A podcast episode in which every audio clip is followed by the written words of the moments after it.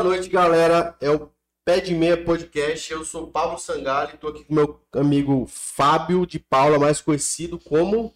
Carioca, né, cara? Todo, todo episódio agora eu me apresento como carioca. Vou perder a identidade. Já, vai de carioca. Eu nem lembro que meu nome é Otávio. Cara, grande prazer hoje, né, irmão? Hoje, Tá- é, hoje é- a gente tá com uma lenda aqui. Quem que tá hoje aqui, cara? Você é um galã do mercado financeiro, né, cara? Grande Tato Barros, obrigadão aí pela presença. Valeu, galera. Eu que agradeço o convite aí. Parabéns pela iniciativa. Acho que é um negócio muito legal que vocês estão criando. Com certeza tem um horizonte de sucesso muito grande. E estou feliz pelo convite de estar aqui no início desse projeto. Tenho certeza que estarei aqui muito mais vezes. Pô, se Deus quiser, cara, com certeza vai estar. O cara que. Uma trajetória incrível no mercado financeiro, né? Mas, sim.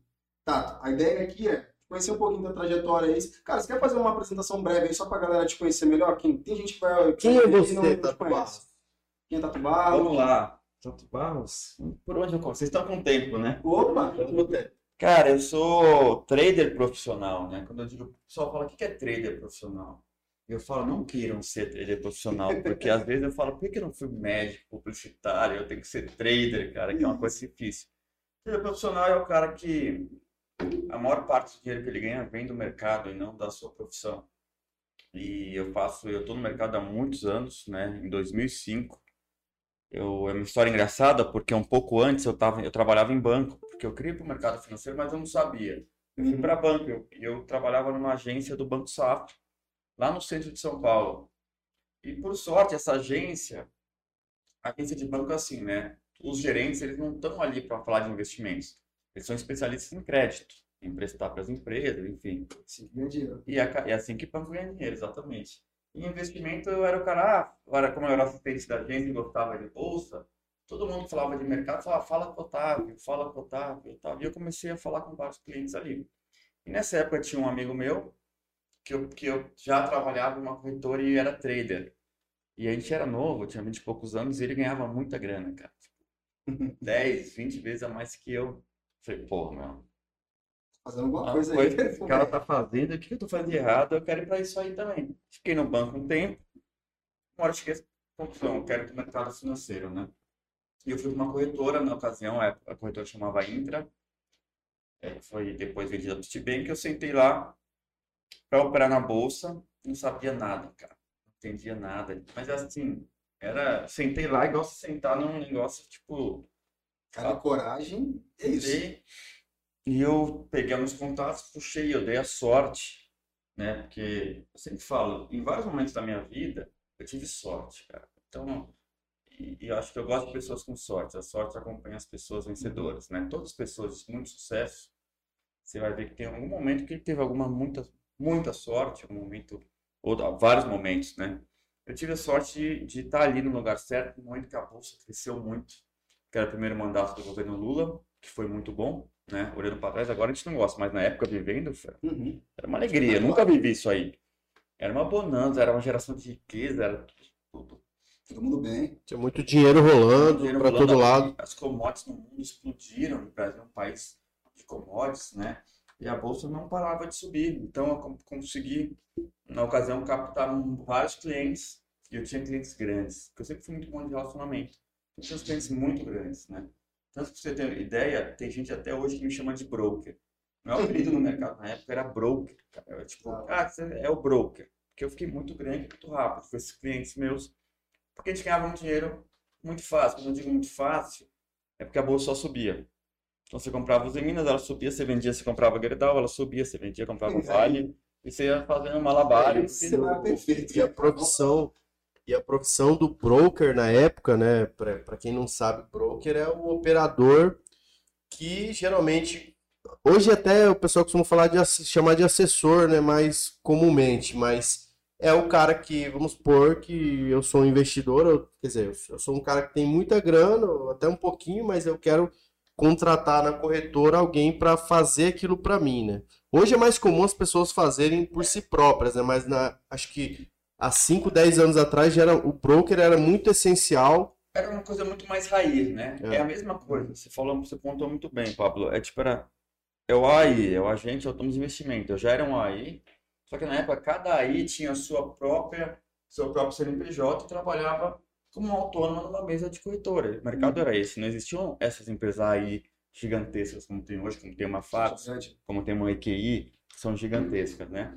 Então eu tinha minha base de clientes eu auxiliava esses clientes a operar. Qual, qual que era a rotina disso? Como que era? Você que ia atrás dos caras para falar, ó, isso aqui vai subir, eu acho que vai subir, ou o cara te ligava, ô, eu quero comprar tal coisa? Era muito mais naquela época, já tinha os clientes, os meus clientes, eles eram bem raiz. Assim, eles já operavam no bolsa. Eles só queriam um operador bom. Eu tinha um cliente que era muito engraçado, porque literalmente não estava nem aí porque eu achava o que eu falava. Ele queria que eu executasse rápido.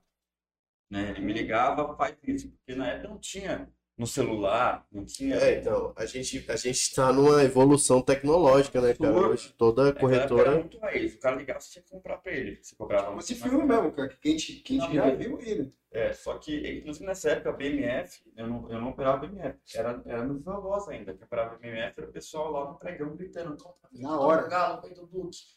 É na hora. Então, só 15 anos atrás, você vê como evoluiu o nosso mercado, é uma coisa muito positiva. Então o cara me ligava, "Compra, faz isso e tal. Ele xingava, era, o mundo era mais menos cheio de mimimi, entendeu? É, O cliente te xingava e era normal. Caralho, como você é lerdo. Pô, faz isso aí rápido. Me executou a Depois hora. de hoje em dia, você vai ficar, oi, o cara me xingou. Então, É que hoje em dia tem os aplicativos, o cara xinga o aplicativo. É, travou. Isso aqui tá travando essa merda, né? É, eu já fiz isso, nossa. Eu chegava e era complicado, porque eu lembro que eu chegava na época, que às vezes ia ter uma decisão de um, de um dado econômico, ia sair algum dado nos Estados Unidos, eu ficar com quatro telefones assim, tentando entender e ver quem eu ia atender de, de primeiro. Compra, compra, compra. Você não. Aí o último, você fala, "Ah, você, não, você demorou, largou pro último, não sei o quê. Então, ali a gente surfou uma época muito boa. Porque além do mercado estar muito bem, começaram as épocas, o primeiro boom de IPO no Brasil, né? Que foi ali de 2004, 2005, os primeiros IPOs. Gol, Natura, eu lembro desses IPOs lá atrás. E foi uma chuva de IPO até eh, 2008, né? E esses IPOs, né, cara, naquela época, as corretoras não tinham sistema de risco nenhum. A verdade é essa, tá? Era o mercado era assim, não era minha, não era, era o mercado inteiro. Uhum. Então não, não tinha. Você abria uma conta lá, você podia pedir o limite máximo do IPO sem ter um real. Que Nossa. loucura, cara. Nem sei se posso estar falando isso aqui, mas era assim que funcionava. É, que é. Então, tipo assim, só que como todos os IPOs davam dinheiro, o cliente ia lá, primeiro abria dele. Toda vez ele ganhava. O cara não punha nada, ele ganhava. Ganhava. Ele falava, vou abrir da minha irmã, do meu irmão e da minha mãe. Não punha nada, ganhava.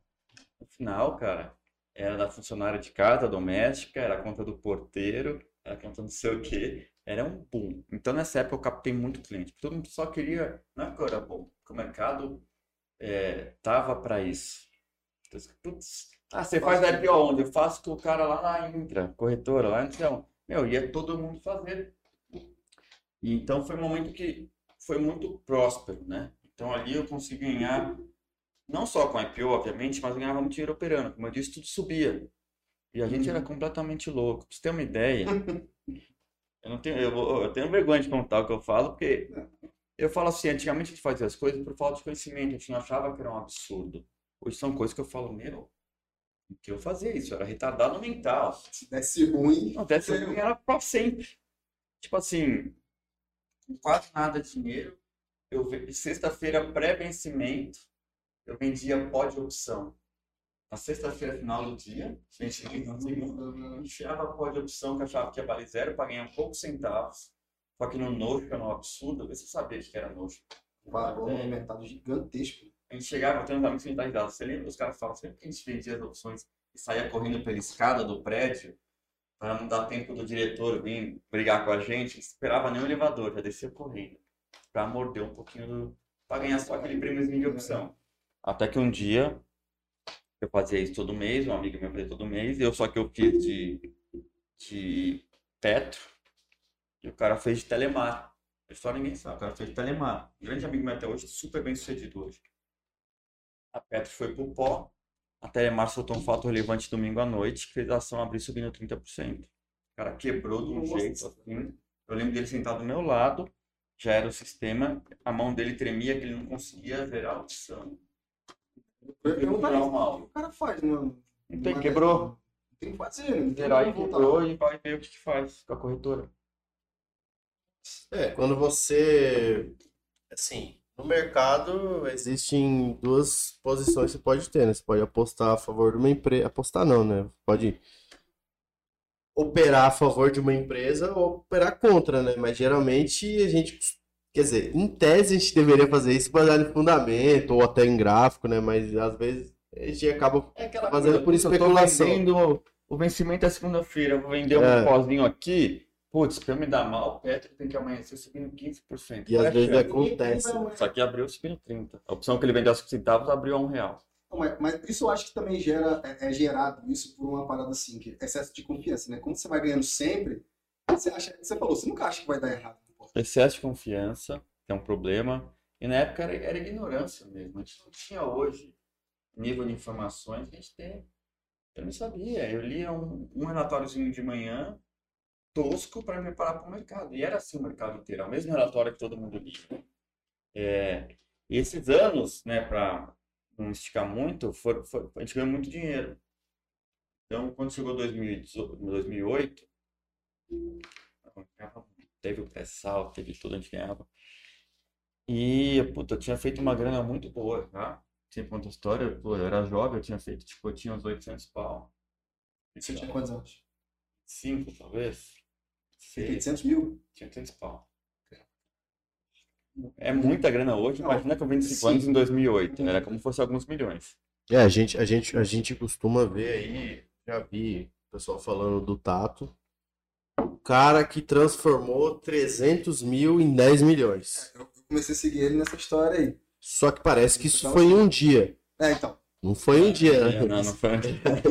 E é uma história de É, vida, de trabalho e, e várias histórias a gente vai contar aqui. Tá. né? É isso que ele tá contando agora. É. aí. Você falou que chegou aos 800 pau, mas, tipo assim, talvez pra quem vai ouvir vai achar que é rápido, mas isso foi em quanto tempo? Desde você Foi, entrou foi lá em na... tre- uns três a- anos, né? Foi, do nada. Foi do nada. Mas a gente, a gente operava muito agressivo. Porque assim, o dinheiro que eu ganhava de corretagem, que era bom, eu torrava. Torrava tudo, cara. Era festa, era viagem. Eu era completamente alucinado. Entendeu, né? Vivi, eu acordava, eu chegava sexta-feira de manhã e falava, tinha um amigo meu que morava em Nova York. Teve um ano, cara, que eu acho que eu fui umas 12 vezes pra Nova York, de final de semana. Eu pegava assim, putz, Sacanagem. Juro, cara. Pegava, ó, você vai ficar no teu AP? Tá, tá bom. Então é, era quinta de manhã. Tô pegando um voo pra hoje à noite. Vou ficar passando com você domingo eu volto. Caralho, cara. Louco, mas era moleque, né? Eu falo isso, eu dou risada, porque é coisa ingênua. Eu achava o máximo, mas olhando pra trás, obviamente era errado. Mas não me arrependo também. É, Experiência, né, experiência. E daí, toda essa grana que eu acumulei, operando completamente alavancado, irracional. Sabe o que a gente fazia? Muito operação de financiamento alavancado. A gente tomava o papel no termo, socava opção. E todo mês exercia, porque era muita alta, cara. Muita alta. Daí, bom, pra tirar um pouco da, da beleza da história do pessoal aqui que nos acompanha, não se emocionar, fazer igual. eu fiz essa grana toda em dois anos e meio, três anos. Veio a crise do subprime, quebra do Lehman Brothers, aquela história toda, Foi a época da bolha imobiliária, bolha né? imobiliária, né? Eu acho que essa história, hoje em dia, sabe que é engraçado? Até por tempo era muito latente, era muito recente. Hoje eu vejo muita, muitas pessoas do mercado, que estão entrando no mercado já operam há algum tempo, falam, ah, em 2008 teve uma crise, né? Eu falo, cara, Foi a crise. É. Foi a Sim, crise, né? amigão. Crise Cara- é o que a gente está tendo agora. Governo brigando, poder. Isso é uma crise. Lá foi a crise. Então, recomendo aqui para quem vai assistir. Cara, tem vários documentários legais sobre o que foi a crise de 2008. Então, procure entender, para você entender que foi um negócio que quebrou o sistema bancário imobiliário do mundo inteiro. Foi um negócio muito forte. Então, resumindo, aqueles 800 mil que eu tinha, 700, 800, eu não lembro exatamente, 900, que eu ganhei lá e achava que eu era o máximo. Por continuar operando da mesma maneira irracional, sem disciplina, completamente desgovernado, que eu achava que eu era bom, veio a crise. Aqueles 800 mil em 40 dias virou menos 200. Que isso, cara? Tudo que eu, que eu tinha acumulado em 3 anos, em 40 dias, virou menos 200 mil. Eu não tinha 200 mil. Tinha menos de 200 mil. Menos de 200 mil quer dizer devendo pra corretora Como é que eu 200 perdi mil reais. 200? Perdi na corretora. Chegar lá cara. corretora. Antigamente, os sistemas de risco não eram tão bons quanto são hoje, né? Passavam as operações com prejuízo e tal. E fiquei negativo, e eu mesmo zerei, fiquei negativo. Perdido, sem chão, desolado. Lá com o diretor da corretora negociar, pô, me ajuda, parcela. E eu falava, mas você precisa parcelar, mas eu preciso de um limite para operar. Ele falava, como é que eu vou dar limite? Você tá quebrado. Eu falei, mas se você não operar, como é que você vai. Como é que eu vou te pagar?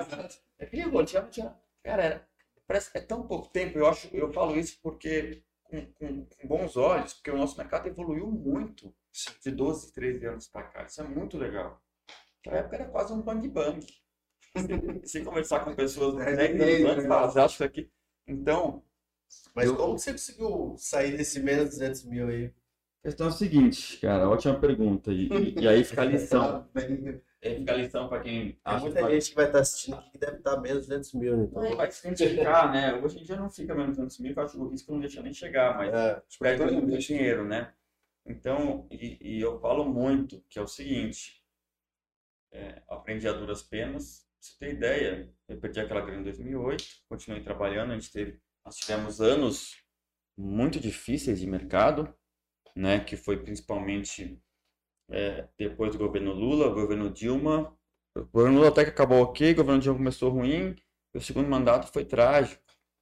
Não estou entrando em política aqui, mas para o mercado de capitais foi é, completamente trágico. Durante esse tempo, a bolsa realmente azedou. E como, e como que vai trabalhar, falar com o cliente, falar sobre operação, quando você está nessa fase aí, na merda, falando aqui claramente, o menos. Não, resumindo, eu, eu, depois que eu, obviamente, eu não fiquei, fiquei mal da cabeça, né? Porque você, é, foi quase acordar rico e dormir pobre, né? Ou dormir rico e acordar pobre. E, e no mercado devastado. Se fosse uma coisa, puta, eu fiz uma operação errada. Mas continuo ganhando corretagem, meus clientes estão tudo bem, eu recupero. Não. Foi em terra arrasada, né? Acabou o mercado por um tempo. E a gente tinha que dar conselho pra galera, né? Tinha, né? Mas aí eu tirei um. E você estava na, mesma empresa ainda, trabalhando com uma empresa, como a gente então, eu dei uma, um- uma pausa e fui. Tirei quase um, como fosse um sabático, tá? Eu tinha uma reservinha fora ali e tal, que eu consegui me segurar, mas jamais muito humilde e tudo mais, pra saber eu tinha perdido tudo. E daí foi quando eu resolvi voltar pro mercado. Quando eu voltei pro mercado, eu voltei para XP, continuando contando uma história, eu voltei para XP. XP é um caso de muito sucesso, né? XP realmente revolucionou o nosso mercado. Tem que tirar o chapéu pros caras. Sim.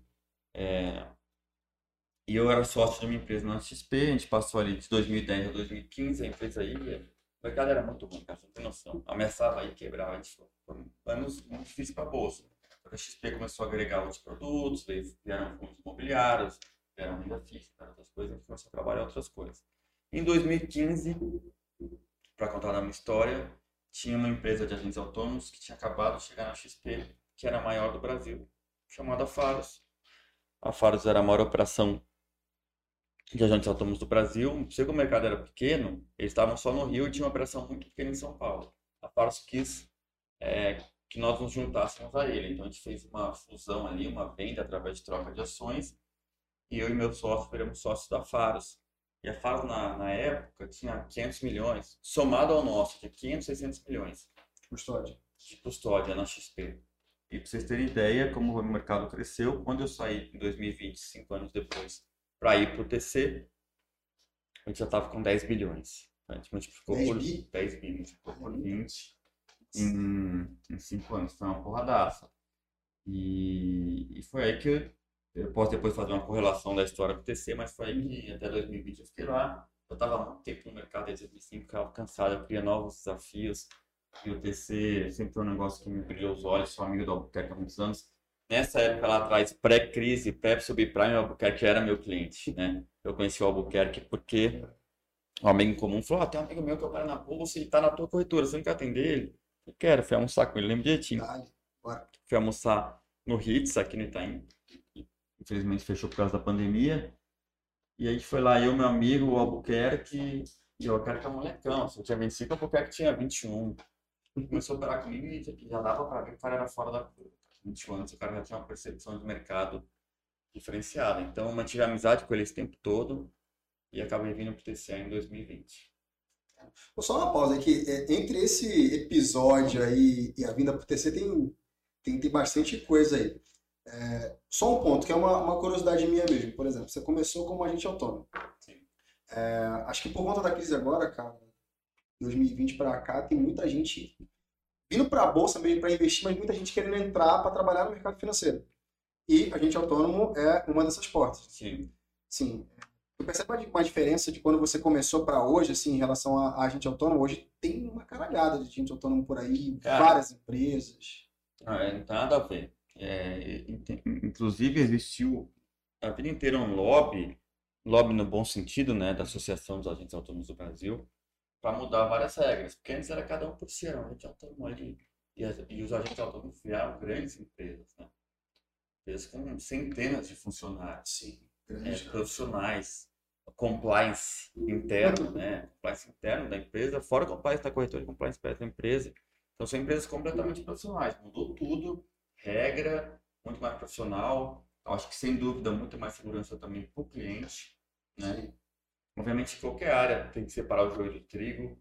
É, tem profissionais bons e ruins em todas as áreas, mas os agentes autônomos são muito profissionais hoje em dia e vejo ainda vejo um potencial muito grande, porque eu sou um cara que acredito é, no financial deepening do nosso mercado, né? O mercado de capitais evoluiu muito nos últimos anos. Uhum. Queria falar depois até um pouco sobre isso, que, é, enfim, é, e eu acho que vai continuar evoluindo. tá? Eu acho que- eu eu acho acho que é uma carreira. do- Quando eu era agente autônomo, era tipo assim, a, a escória do mercado, os agentes autônomos que atendem na bolsa.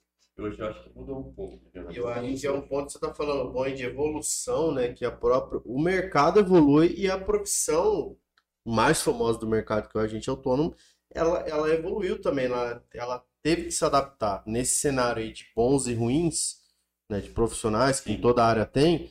O, o bom agente autônomo ele se adaptou às mudanças do mercado, né? Da mesma maneira que surgiram também novas empresas e plataformas com tecnologia, com aulas para pessoas físicas aprenderem a investir sozinhas, não é que é uma coisa contrária. O agente autônomo não é inimigo do- da pessoa física aprender a investir Uhum. sozinha. Na verdade, o cara que se adaptou e está se dando bem é o cara que fica amigo dessas novas tecnologias, dessas novos Sem meios de comunicação né? Então, você vê, tem várias plataformas que ensinam o investidor a, a- a investir. Ele aprende a investir sozinho, mas também isso não, não- deixa de fora o agente autônomo, né? Não, ele faz parte, e, inclusive se o agente autônomo. Quando eu era agente autônomo, pra você ter ideia, eu sou um cara que eu estudo muito. Quando eu era agente autônomo, eu assinava. Obviamente, quando surgiu o TC, que é o maior amigo do Albuquerque, eu estava no TC desde o primeiro grupo de WhatsApp, era um dos primeiros lá. Hum. Mas ao mesmo tempo eu assinava algum, assinava a Eleven, assinava Empíricos, assinava. Então, porque eu achava que ca- cabia a mim ler, entender o que várias pessoas falam, formar a minha opinião e poder atender melhor meu cliente, né? Então, de jeito nenhum, são coisas que competem, pelo, pelo contrário, andam juntas. Lá no TC a gente tem vários agentes autônomos que estão no private, vários estão no, no, no premium, e, e todos estão na plataforma, não é uma coisa, agrega para ele, entendeu? E, e não só o TC, outras casas, tem cara que fala, tá, eu já assino a Empíricos, se assinar o TC, eu falo, cara, não precisa cancelar, eu cancelo a Empíricos para assinar o TC, você não precisa. As coisas podem aí, tudo andar junto. Você pode expandir o horizonte, não fechar ele. Exatamente, expandir horizontes, entendeu? E o TC ele agrega de uma maneira muito mais completa, mas não- ele não anula o outro. E jamais vai anular o agente autônomo, entendeu? O agente Uhum. autônomo tem que ver uma plataforma, não só o TC, mas outras fontes de informações como aliado dele, e não competidor.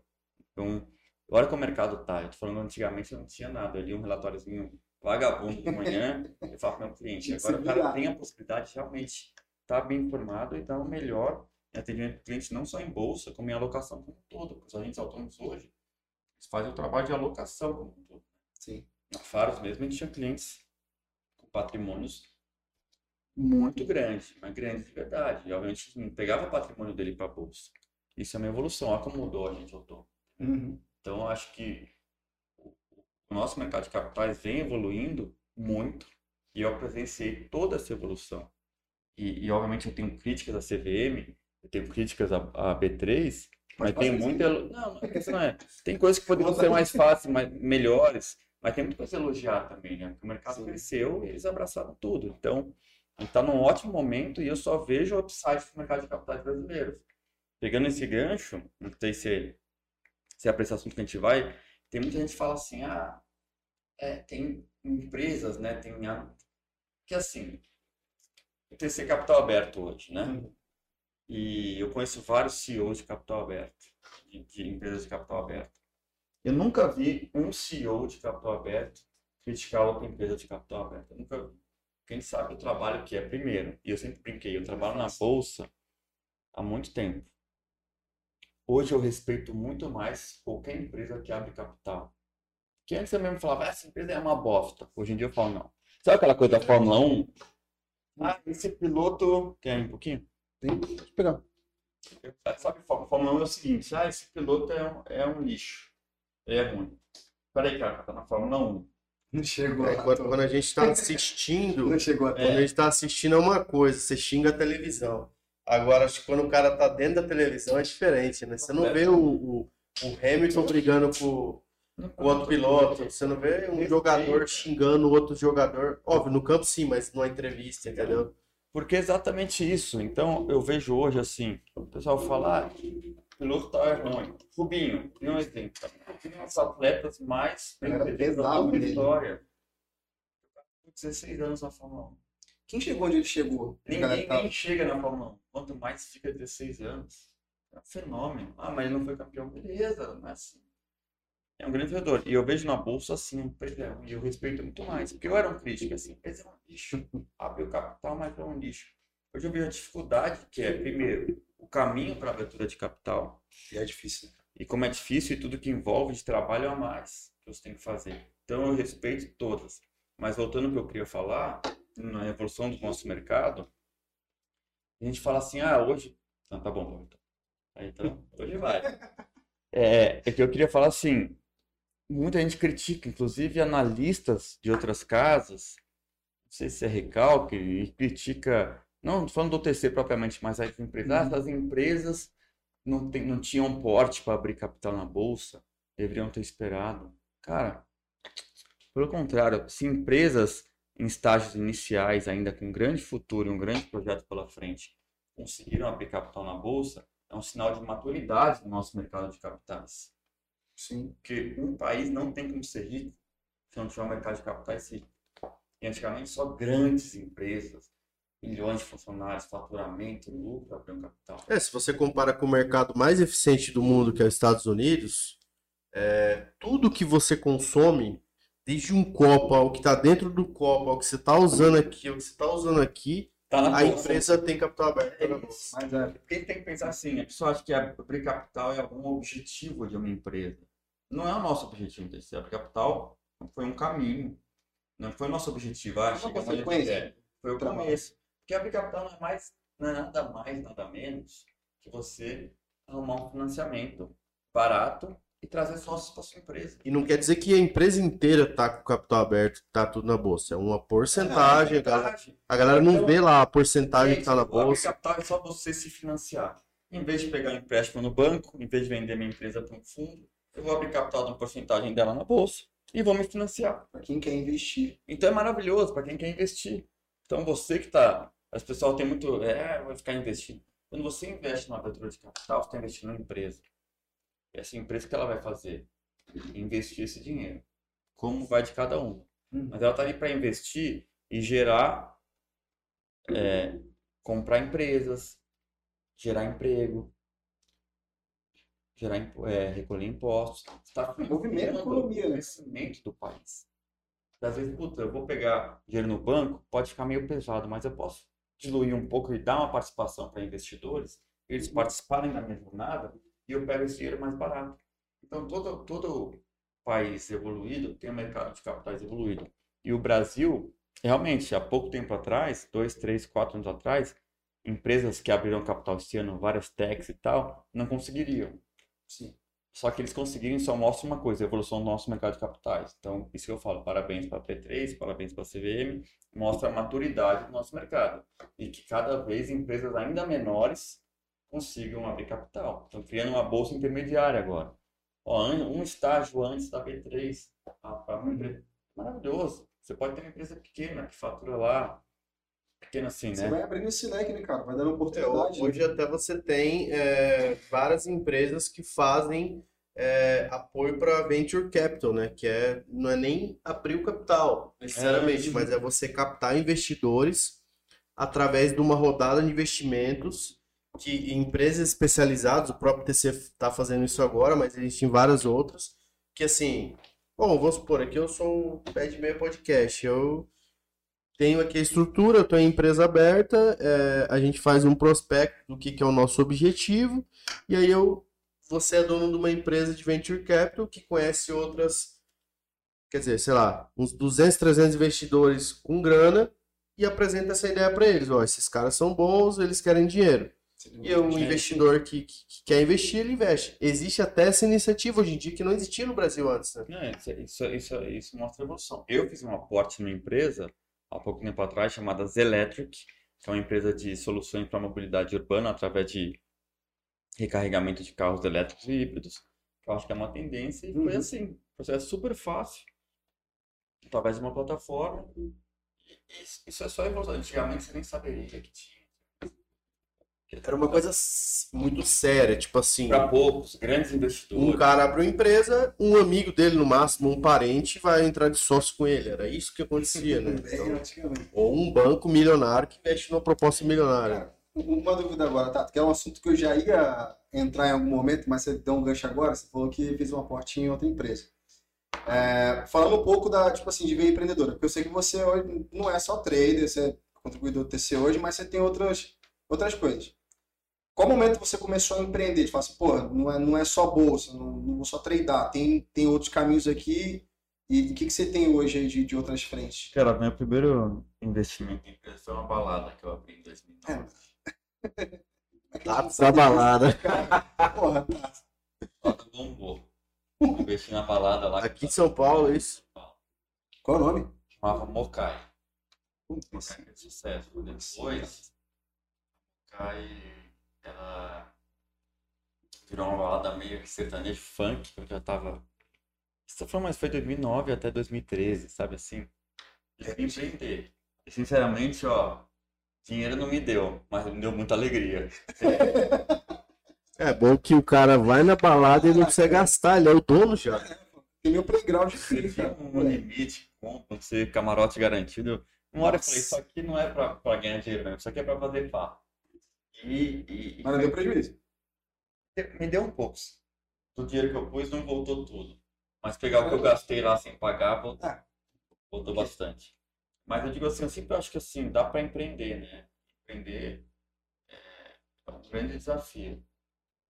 E isso foi uma lição que eu perdi, mas eu era moleque, eu ganhei, dinheiro, diverti e tal. E tem coisas que eu olho assim, cara, fazem sentido, né? Hoje eu tenho três investimentos em empresas fora do, da bolsa, e fora, fora, obviamente, investimento, minha participação no TC. Eu tenho investimento no Festival, que é uma lanchonete, que se lançou muito bem sucedida, ela vai super bem, foi eleita o melhor hambúrguer do Brasil pelo Veja, tudo mais, foi muito bem. Quem não conhece, tem que conhecer. É muito bom, pessoal. É bom, o Fedcom é bom pra caralho. E, e ali é um projeto que a gente precisa realmente, eu acho que a gente tem que dar mais atenção para poder expandir. Eu canso de receber pessoal, tá, tô, vamos abrir em Fortaleza, vamos abrir em Salvador, vamos abrir, sei lá, em Goiânia e tal. É, é Ah, O Fedcal ele tem só em São Paulo hoje, né? só uma loja. Só, tem só aqui, né? Só aqui. aqui do lado. E a gente tem, a gente tem pronto um projeto de expansão. Falta braço, tá? E Eu tenho um investimento na Dropper, porque a, a Dropper, quem não conhece, é um marketplace de sneakers, né? É, tá indo super bem. O cara fala de sneakers, né? É outro, é outro patamar. Eu falo tênis. É, tem, mas tem Mostra, mais- mostra aí na câmera aí pra galera ver aqui. É, pra cá, pessoal. É que, Esse aqui que ele tem 200 no mínimo desse é aqui. a galera Esse aqui, gostar, né? esse aqui é um sneaker. Mas é um dos homens mais estilosos da Faria Lima, porque cada dia o cara tá com O cara tênis. né? Lançou o aqui. estilo. E, e tem uma coisa que é interessante. Tem um, um gestor do grande private, que é a TA, que inclusive investiu na XP, ele fala o seguinte, o Brasil tem uma vantagem. Qual é a vantagem? O Brasil você tem o Jornal do Amanhã. Assim, o Brasil você sabe que a tendência lá fora vai acontecer. Então esse, esse negócio de sneakers nos Estados Unidos é um vício que já vem de alguns anos, é um mercado que simplesmente explodiu, fez a Nike valer muito mais e tal. E eu investi nisso aí, que começou a crescer no Brasil. Eu já gostava de investir. Realmente, eu investi na empresa faturando X. Hoje, 6, 7 meses depois, fatura 5X. E a tendência é faturar, terminar o ano faturando 10X. É um negócio maluco. Não para, Porque né? é tendência. Você pega... Sabe quando na bolsa você pega uma tendência de alta? Sim. É a mesma coisa. As elétricas, que é essa empresa que eu falei de, carregamento. Eu tenho carro híbrido. Uhum. É uma dor que eu tenho. É difícil. Meu prédio, que é um prédio novo, residencial, até hoje, não colocou lá. E é uma briga. Eles vão colocar um. Eu falei, um não vai funcionar. Cada um tem que ser o seu. Por quê? Por que você acha? Porque eu sei, nos Estados Unidos é assim. Nos Estados Unidos é assim, é que é o certo. E Esse é o problema das pessoas ricas. é, um problema. Não, tô brincando, mas Não, um prédio, no prédio TC, olha o tamanho do prédio TC, são vários andares com lajes mil metros. Tem um carregador, cara. Um só. É. ironicamente, Tato, o carro elétrico, em tese, ele é mais barato que o carro a gasolina. Por custo que você Pra- vai ter pra um abastecer? O custo de andar com o Você carro. tem um sim, uso- É, é, Isso não gasta nada, é um negócio incrível. a gente tem um, um- um mercado, a gente tem assim um monopólio, né, da, de combustível a, a petróleo hoje no, no mundo inteiro, na verdade, que acaba impedindo um- uma certa evolução dos carros elétricos. Sim. Mas assim, se a gente tivesse mais investimento em carros elétricos ou mais uso disso, né? Mas é o que eu sempre Seria falo, muito mais não barato. tem como você... A tecnologia, o que ela faz? Ela barateia e democratiza. Tudo. Tudo que a tecnologia... Começo é caro. Ah, é impossível lá atrás, em 1980. Computador, ninguém tem casa, porque é um negócio muito caro. Que falar de computador. Celular, no começo, meu Deus, você tinha que ser o cara mais... Celular, tu não tem, embora seja caro, óbvio. Uhum. Ela democratiza. O carro elétrico, hoje ainda tem um problema que ele é- já foi muito um carro híbrido, né? um carro muito mais caro que um carro normal. A questão. Hoje está diminuindo, porque o que é caro lá? A bateria. E tecnologia evolui rápido. Existe um- um- uma expectativa que em 2025, você para investir na empresa eu estudei, 2025 é, equaliza o patamar de custo. Então você chega lá, vai comprar um carro X, qualquer carro. Vai ter os. Porque hoje em dia ainda são carros mais de luxo, mais mas daqui a pouco já tem carro. Ou já tem Corolla, que é um carro legal, mas não é um Sim. super luxo, já híbrido. Mas vai chegar uma hora que vai ficar assim, putz, eu vou comprar um Corolla. Comprar o Corolla híbrido ou só gasolina? Tem que pensar, ó, fica o híbrido, é o mesmo preço. Muita pessoa fala, não, o Corolla hoje custou 150, o híbrido é 210, não vou comprar. É, quer dizer, é impossível você economizar 60 mil. Só, só que o cara que quiser ter um carro híbrido. Mas é uma tendência. Nos Estados Unidos a curva foi assim, ó. Não é que ela subiu assim. Ela fez isso aqui, ó. tiro, né? Já é comum. E como você falou, é uma... dá para olhar lá fora. É óbvio que Tá tá acontecendo, aqui já tá vai crescendo. acontecer aqui. É, aqui a gente tá nessa linha que tá subindo aos poucos ainda, que nos Estados Unidos fez isso aqui. E óbvio que vai acontecer. E óbvio que vai ser um problema carregamento. E por isso que eu investi nessa empresa. São, são coisas que eu acho que são assimetrias legais, né? Uhum. falando de investimento, tudo que eu busco pode ser um trade curto ou um investimento de longo prazo. Esse investimento é para 7 anos, 10 anos talvez, não sei. Foi a última que você investiu? De private equity, sim, Empresa? foi. E é um princípio que é o próprio princípio do empreendedorismo, que é você suprir a dor de alguém, né? Você tá É falando isso. aí que é uma coisa que vai ter um problema. Eu, eu, eu liguei pro dono da empresa, cheguei pro cara, beleza, eu vou investir, mas eu quero falar com esse cara. Dá o contato, cara super solícito, super gente boa. Pô, eu quero falar com você e tal. Tá bom, vamos fazer uma videoconferência, vamos. E cheguei pra ele e falei, ó, cara, você foi muito bem recomendado. Claro que você é muito bom, sua equipe boa, teu board é muito bom. Mas eu não sei, eu não te conheço, não sei a sua competência, não sei nem se você é competente, mas você foi bem recomendado. Mas eu tô investindo porque eu tenho uma coisa que é certeza. a demanda está contratada para os próximos anos. Esse problema eu vivo e só vai aumentar. Então, se você for bom, você vai explodir. Você tem investindo na tua empresa. É questão de pegar tendências, né? Então, o Brasil te dá essas possibilidades. Então, eu tô lá. E eu tenho teses estranhas, né, cara? Eu tô investidaço no urânio, eu tô, nossa, eu tô com bastante criptomoeda. Bitcoin. Isso é uma coisa que eu ia perguntar, cara. Foi assim, ele é um dos caras que eu mais vejo investir em coisas diferentes, velho. Da onde saiu essa tese de urânio, cara? Você é a única pessoa que eu vejo falar de urânio, juro por Deus. Ainda, né? Que é, que é um ano você me cobra. Caramba! Ah, mas daqui, a, É, daqui a um ano se enxerga- confirmou. Aí a pessoa vinha endossar o negócio quando já deu certo, porra, não é nada inovador. O negócio tá aí. É Agora bom, você, agora. hoje, você é a única pessoa que eu vejo falar sobre urânio e tá falando há alguns meses já. Sim, já onde andou, já andou.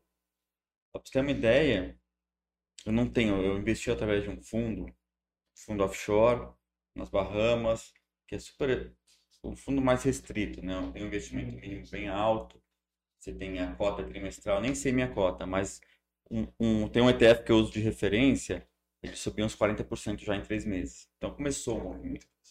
Só que Qual, depois- qual que é o ticker do, do ETF? tem, tem dois principais, tem três principais ETFs.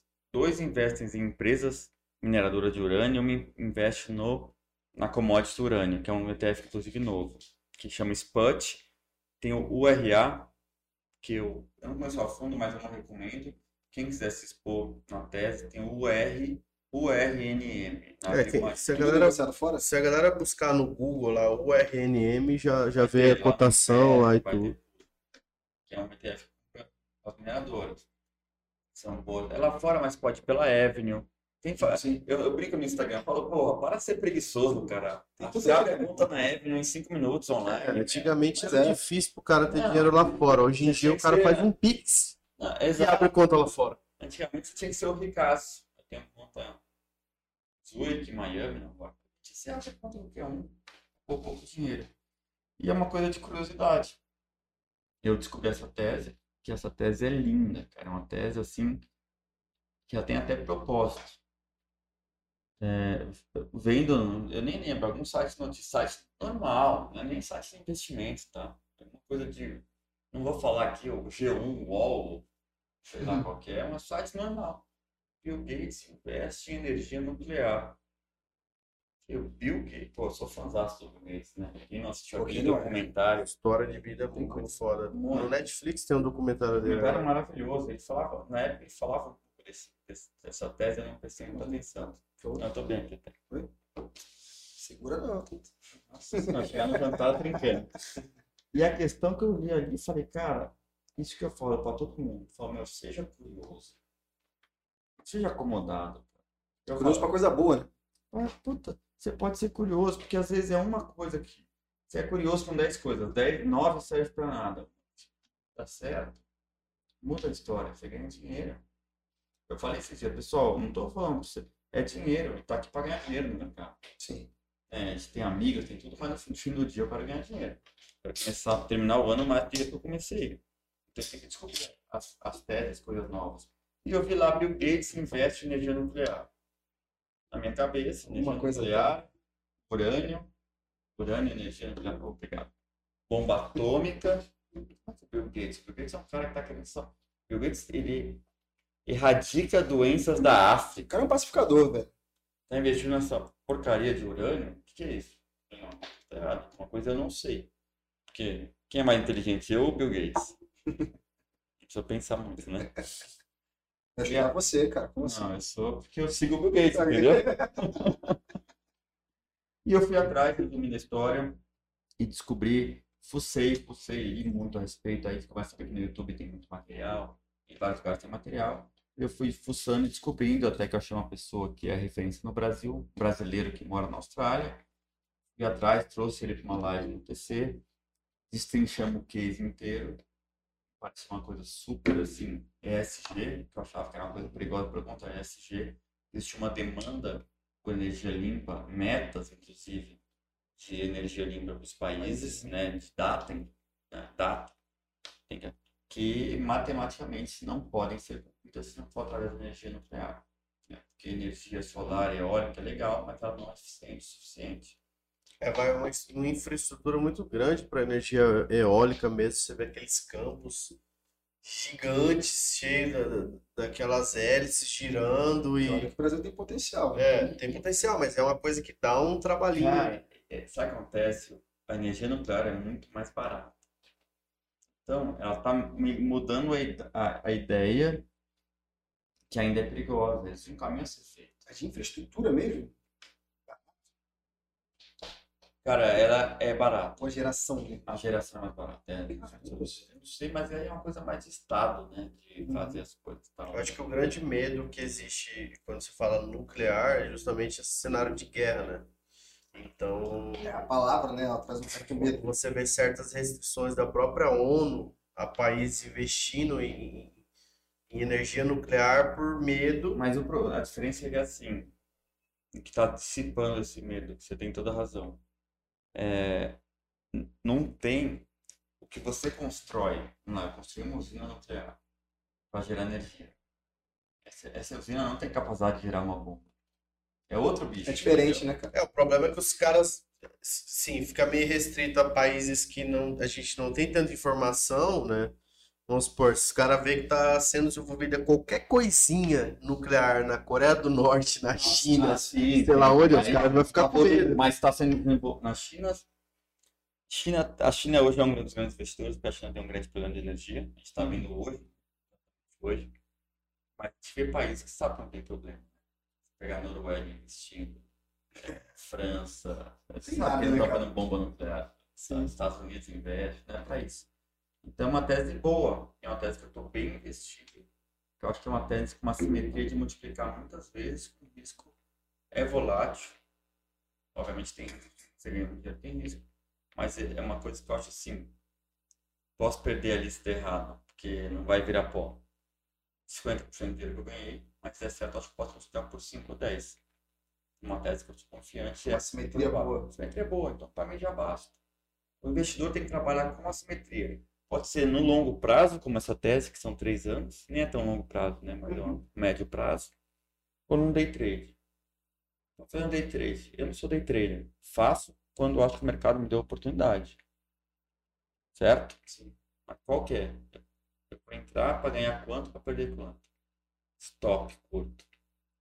Se entrar no trade, stop é curto, tem que ter disciplina, né? Eu é, sou um cara que eu contei a história que eu perdi muito dinheiro e sempre eu ganhava um pouco e perdia até que uma hora que eu falei, preciso entender como é que funciona esse negócio. O, o Braga teve lá na TC esses dias, lá na Experience, falou uma história maravilhosa, Braga da Encore.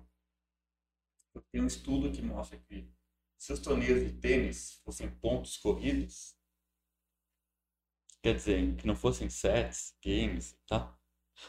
Fosse pontos corridos, ele deu o exemplo do Nadal, Djokovic, mais um, não era o Federer, mas era um desses top melhor do mundo.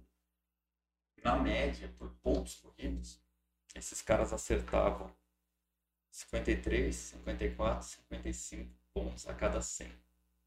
Quer dizer, se você, se você Não acertar, seriam campeões. se você acertar 3 a mais, 4 a mais, você vira o melhor do mundo. Quer dizer, você erra pra caramba, cara. Mas você acerta um pouquinho a mais, você é o melhor do mundo, talvez o melhor da história. Olha que loucura, eu não sabia, eu achei super interessante. Muito pouco, né? É muito pouco, porque eu sou um cara que eu estudo. É... Embora eu parei, parei, pô, eu gosto de mercado, eu perco, eu ganho dinheiro e perco, perco, perco, não pode ser, acontece. Eu sei as estatísticas, 90% perde todo o dinheiro e 10% ganha todo o dinheiro. Uma hora eu parei pra pensar e falei, cara, eu preciso estudar, e eu passei a estudar. E me parecia uma coisa mais simples que eu achava, né? Qual, é- qual a ca- característica de grandes traders? Nos Estados Unidos tem muito material sobre isso psicologia do trade. Por isso que eu falo muito sobre isso. O Brasil é muito carente. Os caras não, sei porquê. Não, não, não, Não olha muito pra essa parte. É, Aqui tudo. muita gente quer só vender curso, quer se vangloriar. Até o cara que não quer vender curso, ele quer só cultuar a própria imagem, né? E você vê os traders, né? Trader é uma coisa que, sim, hoje ainda tem um certo uma rusga com essa palavra, mas até um ano atrás era uma coisa que eu via muito pejorativo os caras falar trader. A palavra aqui, ela, É. ela ficou com um tom muito ruim, né, cara? Depois que uma galera aí começou a meter umas fraudes na internet. Então, É, cara, é, é, é, o Ferri fala, né? Ele estava no TC Cash, no TC, ele falou uma coisa que eu achei interessante. Porra, eu erro pra caramba e tal, e eu acerto, sou vencedor na bolsa. Ele brincou da mostra DARF e tal, fala, mostra DARF, todo mundo corre, eu tenho da mostra sou vencedor, e eu vou lá e posto alguma coisa que todo mundo faz. Long é 15. Tira um sarro, fala, pega um erro, eu errei, pode na minha cara. Foi eu que eu ganhei, eu tô pronto pra errar. E, e esse é o perfil do investidor. O trader é. E eu descobri isso. Isso é uma dica mais preciosa para quem estiver ouvindo a gente. Quando eu comecei a ler, tem uma, uma série de livros que chama Market Wizards. Essa série é antiga, mas tem atual. Eu já li, eu já li uns 3, 4 e deve ter uns, sei lá, vários.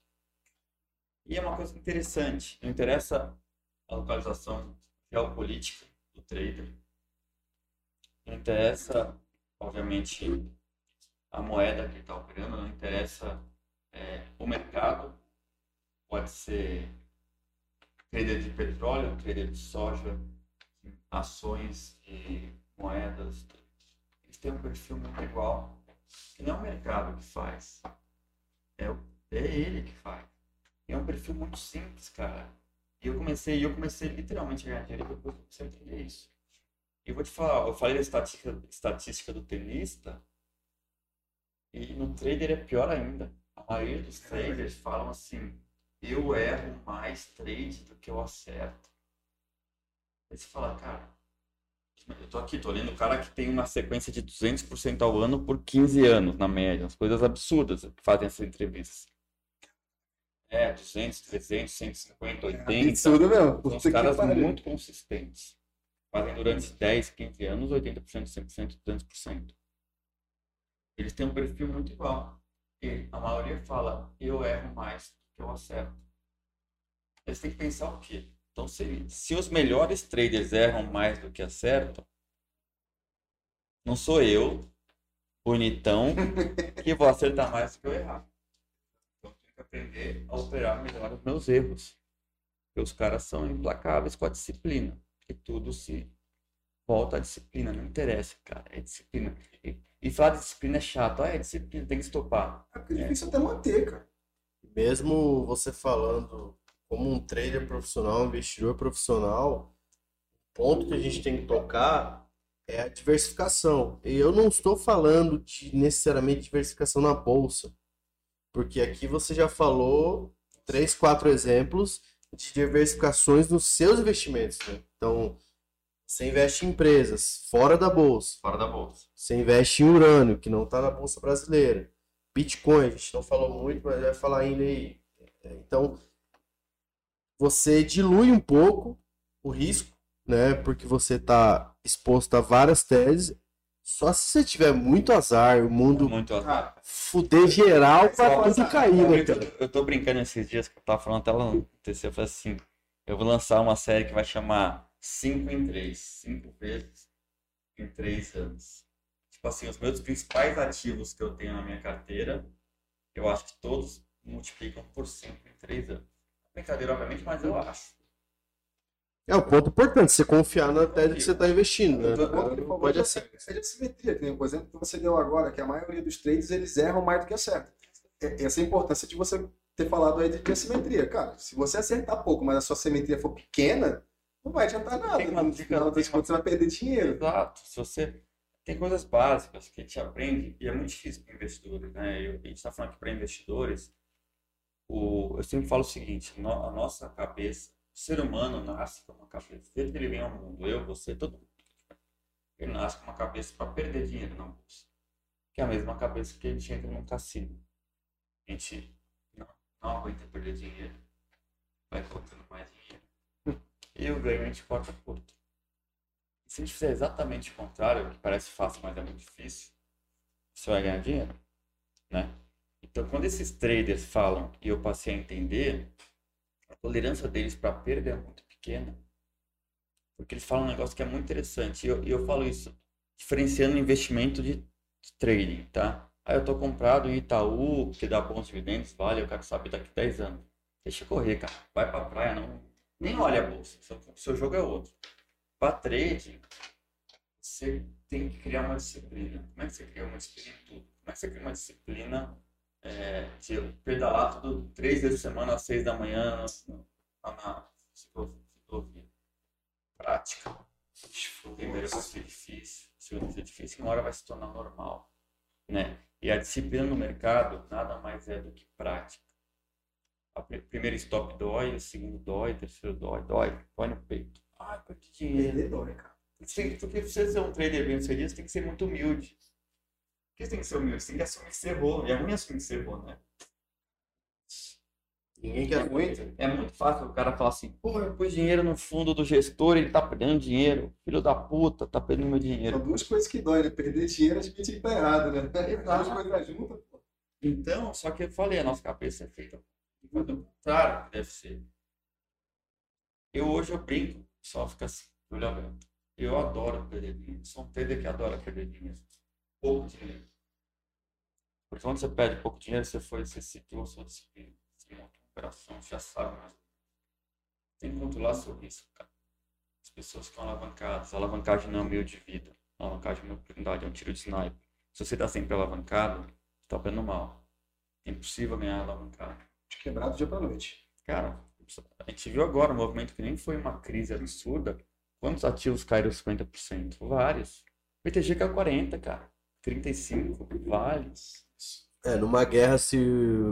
Assim, óbvio que o sniper ele tem muita, muita potência, mas você não vê nenhum exército só com snipers, né? Não, Se você não tiver infantaria, não tiver artilharia, então não dá pro cara se- seguir só um estilo extremamente arriscado. Extremamente arriscado.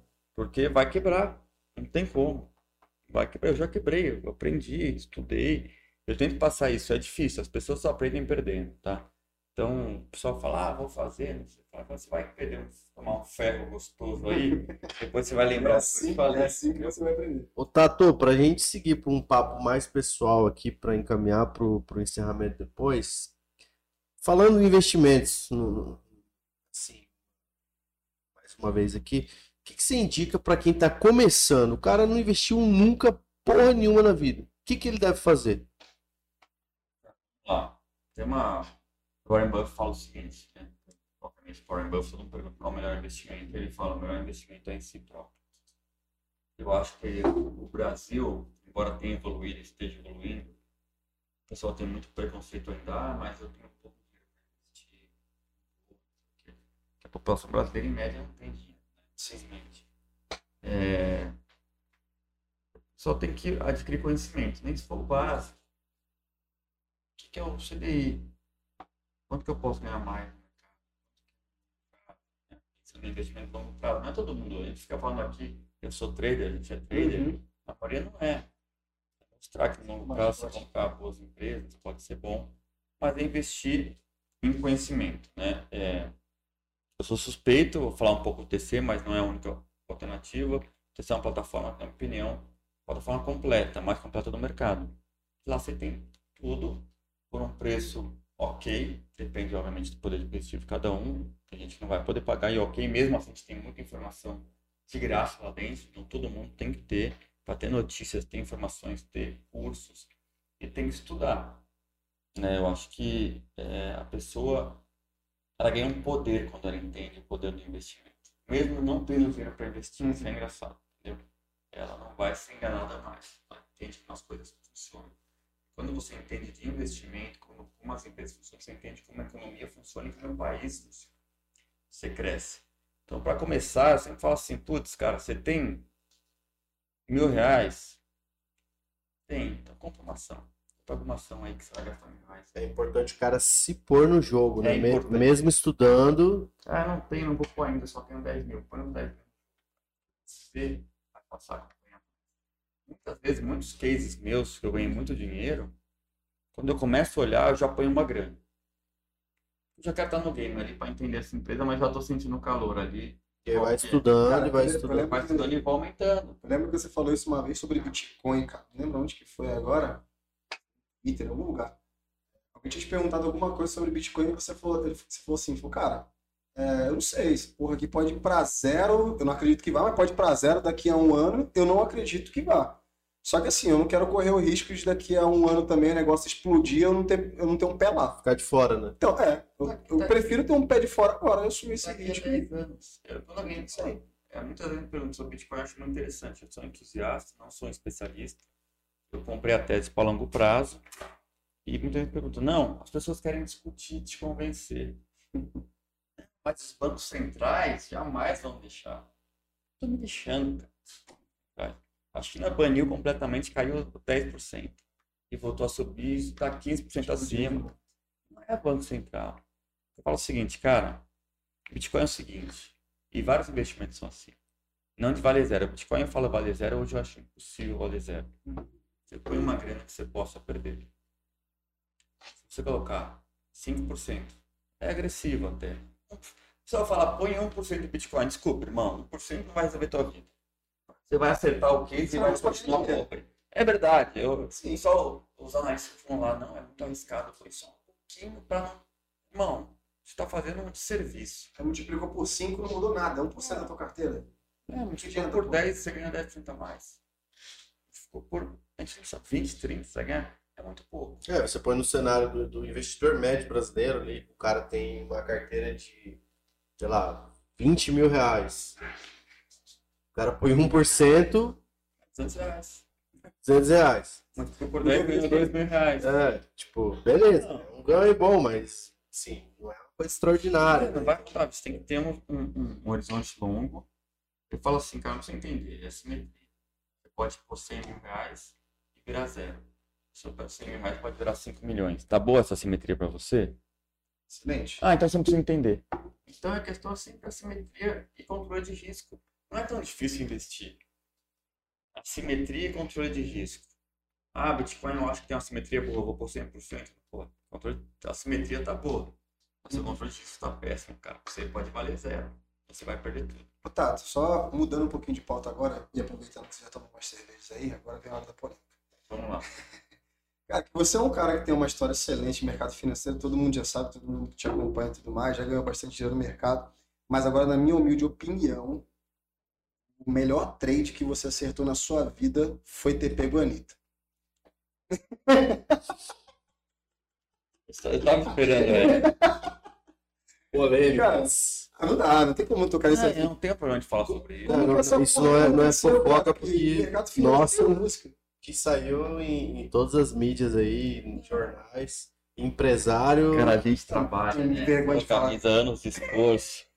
A sua maior conquista foi essa. E eu tiro o mérito eu falo Mas como que foi isso? Ah, porque, Pra falar da Anitta, assim, eu consigo falar sobre a Anitta, assim, cara, veja bem, pessoa vencedora, pessoa fino, humilde, sabe? Coisa que eu nem imaginava. Um tal, um monte de gente boa. Tá todo mundo que convive com ela, ela trata bem. É, e super humilde. E, e é o reflexo do Brasil que deu certo. Tem controvérsia, isso não gosto do estilo dela, mas é uma artista que saiu de um lugar muito humilde, né? E conquistou o mundo. A Anitta já conquistou, já tá em outra esfera. Né? não, outro patamar. outro patamar, né? Mas na prática eu tava esquiando em Aspen conheci ela, cara. A sorte é Ah, que que coisa tranquila. eu, eu não falei no início aqui que É uma sorte que todo brasileiro pode ter. Ah, coisa, qualquer, qualquer um. não é, Não, mas é fruto de trabalho. É fruto É de óbvio, trabalho. é trabalho, né? Você tem uns trades pra conseguir Aspen, tem que acertar o trade, galera. Também vocês querem ver. Mas brincadeiras à parte, eu tem coisas que são acho que eu nunca contei essa história, cara, mas sem entrar em detalhes, sem expor ninguém, porque todo respeito, é, foi uma coisa de estar esquiando, mesma montanha que a Anitta tava, Na hora certa, no lugar certo. É muita coisa certa. Não, você ter uma ideia, aconteceu. é Assim, a gente tava na montanha, tinha umas amigas minhas que falaram assim, ah, a Anitta tá aqui. Legal. Eu até, elas foram tirar fotos com a Anitta, minhas amigas. Eu falei, ah, vou tirar foto com a Anitta também. E, com todo respeito, eu não acompanhava a Anitta em termos de artista, eu sabia que ela era super foda. Uhum. Sempre respeitei, falei, meu, artista aqui do Brasil. Eu sempre falo assim, ó, o Brasil tem dois artistas que eu acho muito foda. A Anitta e Gustavo Lima. Eu acho que esse cara, independente de você gostar das músicas deles, tem que reconhecer que os caras são Tá fora na da outra prateleira. né? Tem em como. outra prateleira. Não dessa, falei, ah, vou tirar uma foto com a Anitta. E beleza. E daí eu tava num- lá em Aspen, cada montanha tem ônibus da cidade que foi te levando de uma montanha para outra. E, e eu tava esperando o ônibus, eu e meus amigos esperando o ônibus, porque eles estavam bem longe da cidade. Tava lá, sentei eu e dois amigos assim. E daí chegou a Anitta, com uma amiga, gente finíssima, e sentou na nossa frente, sim. O banco não era banco assim, era assim, de frente pro outro, o motorista aqui. E foi, cara, e ela sentou ali, eu falei, cara, pode ser verdade isso aqui, né? E eu comecei a, tentei achar um espaço para puxar assunto, consegui, ela foi super simpática, super legal. Foi assim que eu conheci a Anitta, no ônibus em Aspen. O que me surpreendeu, porque pô, ela tava a humildade, pegando o mesmo busão ali no ponto de ônibus, esperando o ônibus. E foi muito legal, foi. Mais detalhes no próximo episódio. Bom, cara surgir no mercado financeiro, gente que eu com a Anitta. Fica complicado pegar esse currículo aí, meu amigo. Não, e, e o detalhe, né? O Tato é um cara que, sim, a gente que é do mercado admira ele. As mulheres tem, tem muitas fãs aí. E o cara me aparece há três, quatro meses atrás um cachorrinho. É, que é o pessoal que vai assistir isso aqui não, não tá vendo, mas existe um certo desespero daqui pra trás, porque o Tato ele trouxe. Ele trouxe o, Ah, vou pegar aqui. o mascote dele hoje. Senão ele vai me morder aqui, É, então. porque ele Ó, defende o dono. Cadê? Trouxe, Vou pôr ele em cima aqui. ó. trouxe o mascotinho dele hoje. Esse é o Marco. Então, Marco, É o grande Marco. Marco Trader. Marco tá comigo, né? Ele tá com cinco meses. Eu peguei ele com dois meses. E posso falar uma coisa, cara? Eu tava assim, putz, será que eu pego um cachorro? Não, eu sou sozinho, acompanhado, sou, é, acostumado a ser sozinho e solteiro e tal. Minha vida eu fazia o que queria. Eu falei, meu, os amigos meus falaram, cuidado, cachorro dá trabalho. Eu falei, mas eu quero um cachorro. E posso falar? Dá trabalho mesmo. Vai dar um puta trabalho, mas o que ele te dá em retorno, assim, Eu de, de felicidade, alegria e companhia, não nem se compara. Tudo que o trabalho que ele dá não é nada perto do que ele te dá de volta. É, Não, Marco, velho. A gente, a gente quis ser aqui um ambiente também pet friendly, né, cara? A gente. É, Todos os convidados aí que tiverem, tiverem pet, a gente vai. Pet vai acompanhar aqui. É, que é uma coisa, assim, eu falo zoando aqui, né? Óbvio que deve ter dado um, um, um adicional no engajamento do Tato, né? Mas o, o cachorro dá uma, uma, assim, uma alegria pra gente que O Marco é. é tão bom que às vezes eu tô na rua, vadiando. Fala, isso aqui tá ruim, eu vou pra casa ficar com o Marco que é mais gostoso, Ah, sabe? legal, cara. Tu bota o bichinho lá. Tato, cara, bate-papo foi sensacional. A gente sabia que, que ia ser dessa forma. Mais uma vez a gente agradece. Gente espera de verdade ter você aí mais vezes. Espero que você tenha gostado aqui. Pô, adorei, pessoal. Do nosso muito feliz pelo convite. Parabéns mais uma vez pela iniciativa. Acho que vocês têm um futuro brilhante pela frente. É, pelo conceito que vocês estão criando e pelo network que vocês já têm e vão expandir. Vocês são pessoas queridas do mercado. Vão ter com certeza grandes convidados aqui sempre. E para mim é um prazer e estou sempre à disposição. Qualquer novidade, se vocês precisarem, tá tão mudou o mercado, vamos bater papo, quando Não, foi o com Urânio, o certeza, Bitcoin, vem aqui é. Isso atualizar. aqui é, é a sua É. casa também. A gente tá com uma, uma, inclusive uma iniciativa aqui que o nome Ah, é Pé de. Meia, né? A gente já, já até falei no, no, no primeiro no episódio piloto, o Pé de Meia vem lá uma expressão dos portugueses que os caras, quando surgiram os bancos, né, tradicionais, os caras tinham medo de deixar dinheiro nos bancos, né? Os caras guardavam dinheiro na meia, É, aí, nas meu. gavetas. Era um- É, pesquisou, porque pé de meia é economia, né? É, Mas era, era um dinheiro que você tinha ali guardado em casa, então era- na verdade era o primeiro banco do, do- do investidor da pessoa comum, né? Mas aí a gente quis fazer esse nome porque aqui a gente vai falar de finanças, de investimentos, de Hoje o grande, vários o, tipos. o grande pé de meia hoje é Bitcoin, hein? Que Ó, mudou. anota esse aí. Mudou Bitcoin. porque... Nunca é tarde para comprar Bitcoin, né, não, Tato? Não, não, eu, eu falei hoje pra um cara no Instagram, falei, nunca é tarde pra se arrepender. Ah, agora já subiu demais, não vou comprar. Falei, nunca é tarde pra se arrepender. E a gente vai estrear aqui uma, uma meto- metodologia, não, um ritualzinho que a gente vai fazer todo convidado que vem aqui, a gente vai pedir para assinar a meia, que a gente vai colocar no nosso Ah, varalzinho de meias ali, né? Como a can... aqui vai ser meio difícil com a caneta aqui, não é a melhor do mundo, mas escreve da maneira que você preferir, aí, Tato aí, Tato, assina de sua maneira que vai ficar eternizado aqui no nosso estúdio a meia com o seu nome. Você dá um trabalho na meia, né, cara? Agora eu peguei a mão, agora eu peguei a mão. A gente não E- pensou muito bem nisso antes, tá? A gente não pensou muito bem nisso antes. A ideia é sensacional, é bonitinho, né? é, Mas na hora do cara escrever ali, dá um temos que arrumar umas meias fake que não. É que essa aqui é real, acho que é raiz, né? Que Meia de meia plástico. Não, eu, eu eu ia te perguntar onde você arrumou essa meia, porque eu tô com umas meias velhas, eu sempre compro meia nos Estados Unidos. Só que eu não viajo faz muito tempo por causa da pandemia. Não, esse é uma meia de uma empresa listada na bolsa. Não vou falar nomes aqui para não fazer propaganda. Patrocina nós, Renner. Comprar umas meias, eu tô com. Eu juro por Deus, eu tô com umas meias velhas, cara. Tato, uma perguntinha aqui rapidão. Vamos lá. Se você começar a se vestir agora, com a experiência que você tem, o que, que você compraria na Bolsa Brasileira hoje? Sem ser recomendação, né? É. Sem ser Se recomendação. fosse você, né? Bolsa Você. tá muito barata. Eu acho que esse momento é, de, de- desse- dessa crise aí que a gente está tendo, não sei se posso chamar de crise, é um momento adverso. É, a gente está tendo uma oportunidade que é difícil acontecer. Quando a bolsa está bem, a gente não tem essa oportunidade de comprar ativos premium com muito desconto, tá? Então, não, não sei o que vai acontecer amanhã, se vai, se o preço vai cair, mas eu vejo ativos como BTG Pactual a preço de banana. Eu vejo Vale a preço de banana. É, empresas que não são tão premium, mas são muito boas, caíram muito. Banco Pan, eu acho que não faz sentido esse preço. Bancaço cresce, vai, acho que tava 27, está 14. Eu gosto de lojas Quero Quero, expansão franca, crescendo em, vários municípios aí. Empresas que eu tô falando, porque assim, na bolsa, a gente tá muito acostumado a comprar encrenca, cara. Chega de encrenca. Ah, é, é o turnaround, é a empresa que tá ferrada, vai melhorar. Uma Não, empresa que tem problema com o governo passado. Comprar crescimento. É. Então são empresas tipo. Cosan eu gosto, não, sou- não amo, mas eu gosto. A própria, a própria Petro tá bem, né, cara? Mas eu acho que essas empresas premium com bastante desconto é a oportunidade que a gente tem hoje. Magalu. Magalu era impossível de comprar. Caiu 50%, cara.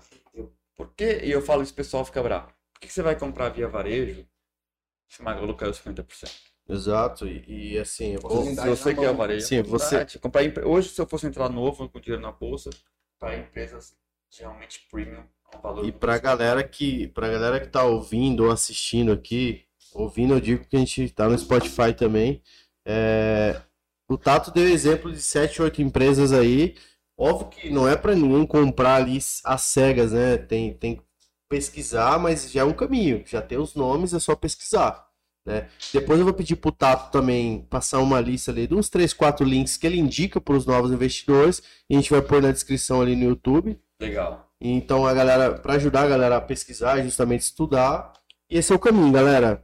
A gente tem aqui um cara que trabalhou muito, é, a gente Muito, ouve né? muita, mu- muito destaque, ah, o cara saiu de 300 milhões para 10 milhões. Mas Não, isso 300 envolve. Pra 10 milhões. 10 É. milhões para 10 milhões, eu me matar.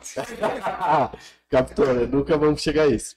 O cara saiu disso e óbvio foi com muito estudo e trabalho, né, cara? Então a gente vai focar nisso aqui, estudo e, trabalho. E, a, e- e a mensagem final é o mercado é bom, o mercado dá oportunidade, o mercado dá para você ganhar dinheiro e mudar de patamar. Né? Não é fácil, a gente não tá aqui, a gente não vende sonho, ah, põe aqui dinheiro e multiplique por 10, não. Mas é possível, a gente tem no TC, não sou só eu, não, sou, não é só o Albuquerque, não é só o Ferri, tem vários contribuidores e vários clientes que realmente deram grandes porradas na bolsa, é uma ferramenta muito boa para mudar de patamar. Desde que você tem uma disciplina, um controle de risco legal, acho que e tratar isso como investimento a longo prazo, você pode ganhar bastante dinheiro. Show de bola, Tato. Cara, É aí. mais uma vez, brigadão. A gente vai deixar todas as redes sociais, galera, aí do Tato, por favor, acompanhe ele lá, Twitter, Instagram, fala muita coisa, Arroba Barros. Fala umas besteiras também, mas às vezes são É, engraçadas. sigam lá, arroba Tato Bas, vamos fazer um brinde final aí só com a canequinha. Vamos lá, Galera, muito Gente, obrigado. Brigadão, até o próximo episódio aí. Obrigado, obrigado, Tato, por colado aí. Valeu, irmão. Obrigado, eu agradeço. Sucesso pra vocês. Tamo junto sempre. Tamo junto, galera.